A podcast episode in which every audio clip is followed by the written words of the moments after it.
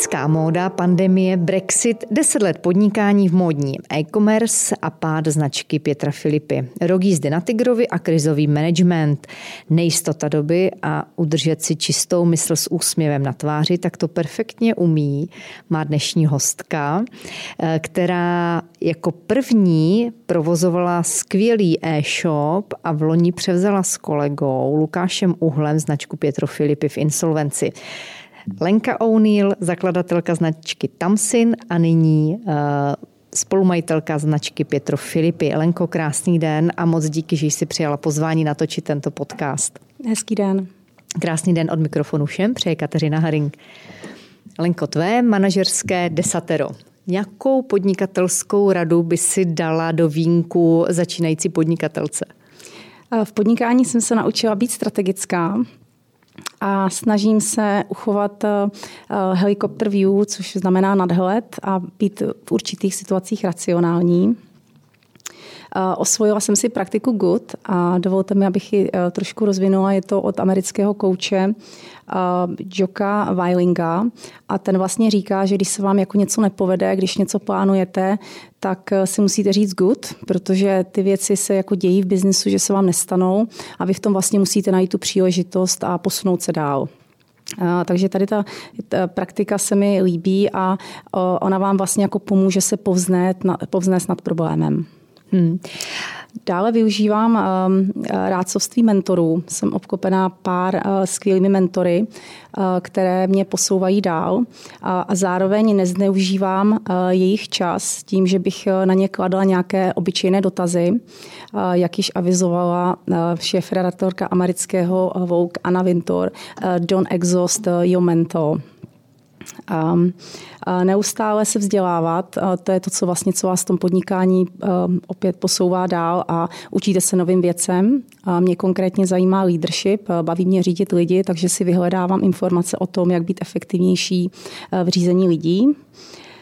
A v neposlední řadě musíte rozumět eh, za každou korunu, kterou vynaložíte ve firmě. Je to extrémně důležité, že musíte rozumět vašim nákladům a výnosům a to je taková jako moje bible v podnikání. Myslíš si, že jsou i nějaké vlastnosti, které třeba na začátku toho podnikání mohou hodně pomoci a je fajn je mít dány takzvaně do vínku? Určitě vytrvalost, protože podnikání je běh na dlouhou trať a skutečně je to jednou nahoru dolů a musíte si přetepět takové ty dobré a špatné dny. Myslíš si, že my ženy v podnikání děláme mm, chyby, kterých třeba muži se umějí tak nějak přirozeně vyvarovat? Já bych řekla, že ženy mají skvělou intuici a ženy jsou velmi vhodné do podnikání a my to umíme, akorát si o tom neumíme říci.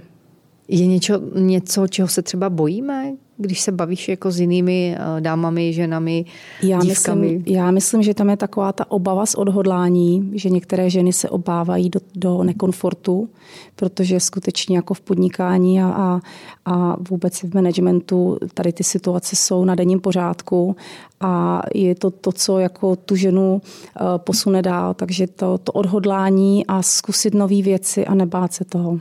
Ty jsi se něčeho bála na začátku? Eh, já jsem eh, naskočila do podnikání s velkým úsměvem a s velkou touhou. Ehm, připomíná mi to jako dnes, když jsem stála na kolejích a četla jsem článek, eh, kdy byly první úspěchy, pro počátky úspěchů Netaporté a zvedla jsem telefon a volám domů tátovi a říkám, já už to mám, já už vím, co budu dělat. A bylo to prodej oblečení na internetu, že přivezu britské značky do Čech. A takže já jsem byla jako hrozně natěšená, už dělala jsem tu vizi, už jsem to viděla, že dokončím studia a chvilku si to v Británii odpracuji a pak uh, založím firmu. Co ti tata řekl? Uh, já už si nepamatuju přesně, ale můj otec, můj, otec, můj otec je jeden z mentorů a on je uh, velmi, velmi podporující otec. Takže předpokládám, že mi řekl do, do toho. Super. Udělala jsi někdy nějakou chybu, které jsi třeba litovala, ale pak, když se třeba dívala zpět, třeba i za rok, za dva, tak si zjistila, že vlastně byla hodně dobrá a užitečná? Určitě, já jsem chyb eh, spáchala spoustu v podnikání, snažím se je neopakovat Jedna z takových těch větších chyb, co se mi stalo, bylo v řízení lidí, kdy jsem dopustila, že jsem, to bylo v době materské, že jsem nedokázala firmu ohlídat a najednou vlastně firma byla řízená více lidmi a to se osvědčilo jako určitě nedobrá varianta, což jsem jako po nějakou dobu byla schopná zpátky vrátit do původního stavu a na tom jsem se naučila, že řídit firmu skutečně může jenom jeden lídr. Hmm, žádná demokracie. Troufneš si říct, co je tvá nejsilnější stránka, která ti hodně pomáhá v podnikání? Já bych řekla, že jsem vytrvalá, že se věcí nebojím, mám zvýšený práh eh, risku, eh, ráda chodím do nekomfortu a sama sebe vyzývám do eh, různých situacích. Um, jako moje osobnost je komandr, takže je mě to trošku daný, že když si jako něco usmyslím, tak to musí být a jsem tvrdohlavá, takže si jdu za svým. To je asi možná dobře.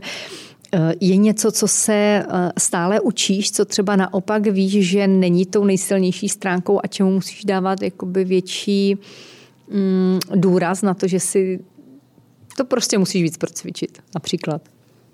Já jsem si ověřila jednu věc, že když má člověk slabiny, tak on by měl podporovat ty silné stránky, takže když jako nějakou slabinu mám, kterou v danou chvíli řešíme třeba v projektovém řízení nebo je projekt, kde potřebuju eh, více zabrat a není to moje jako silná stránka, tak v tom momentě do toho pouštím tým. A to se mi osvědčilo nejvíc. Nemá jako smysl trénovat vaši slabost, když vy máte ty silné stránky, které můžete využít někde jinde. Hmm. A co work-life balance? Máš na to nějaký recept? Já úplně work-life balance nerozumím, protože já chci všechno a je to velmi náročné všechno ukočírovat, ale dokážu si ty věci spirioritizovat a zorganizovat.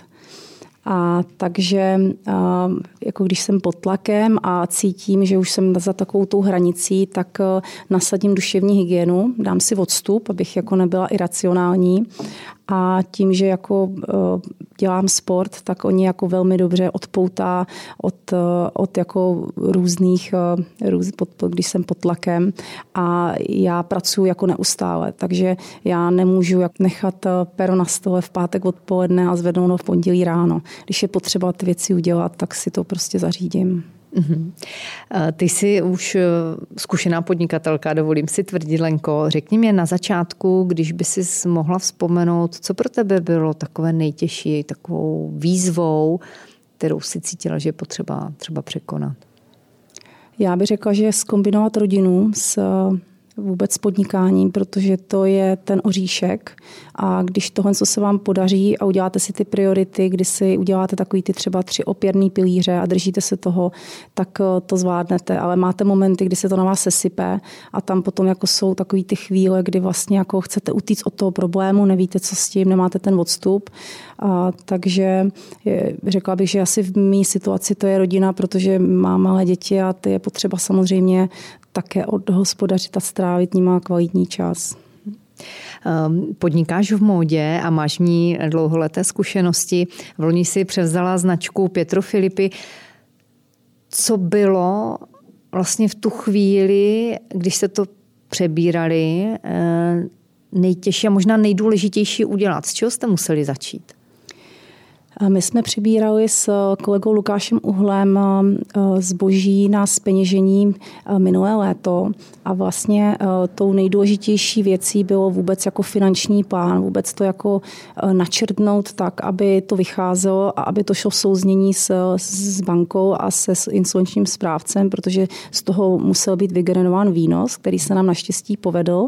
A můžu konstatovat, že Pietro Filipy se velmi povedlo, je to jedna z nejúspěšnějších insolvencí eh, co do, co do módy v České republice. Eh, takže určitě to byl takový ten prvotní finanční plán, za kterým stojí eh, můj kolega, který jako se velmi dobře pohybuje v prostředí ekonomicko-právním. A pak byla ta strategie, kdy jsme si museli sednout a, a říct si, jako, jak to vůbec jako uchopíme. A tam jsme nastolili takový tři jakoby opěrný body, který opět opakují se povedly. To, že jsme třeba zanechali původní prodejny a podařilo se nám nabrat zpátky ty lidi, kteří, kteří byli propuštění. To jsou prodejci, kteří jako mají to srdce, jsou to lidi, kteří pracovali pro Pietro Filipy mnoho let a, a nesmírně si jako váží ty práce, takže ty tam jsou takový ten jakoby core businessu, že jsou schopní jako s tím zákazníkem komunikovat, znají ten produkt, dokážou nastylovat outfit. A, takže tohle to bylo taky jako druhý jako velice úspěšný krok, který se povedl a pak jsme nastavili takový to třídění, kdy jsme přebírali 120 tisíc kusů zásob a kdy vlastně my jsme museli si jako naplánovat, jak to skladové hospodářství povedeme a tam jsme zvolili formou matic, protože když ta insolence nastala, tak najednou vám zavřou všechny obchody po český, slovenský a po Baltí a, a vy to zboží musíte svíst. Takže jsme jako um, měli rotu eh, pracovníků, která, která šla do obchodu, tam se všechno prostě zbalilo, prohnalo se tornádo obchodem a to všechno se svezlo do um, centrálního skladu. Zajímá vás pokračování tohoto biznis příběhu? Celý si jej můžete poslechnout na info.cz.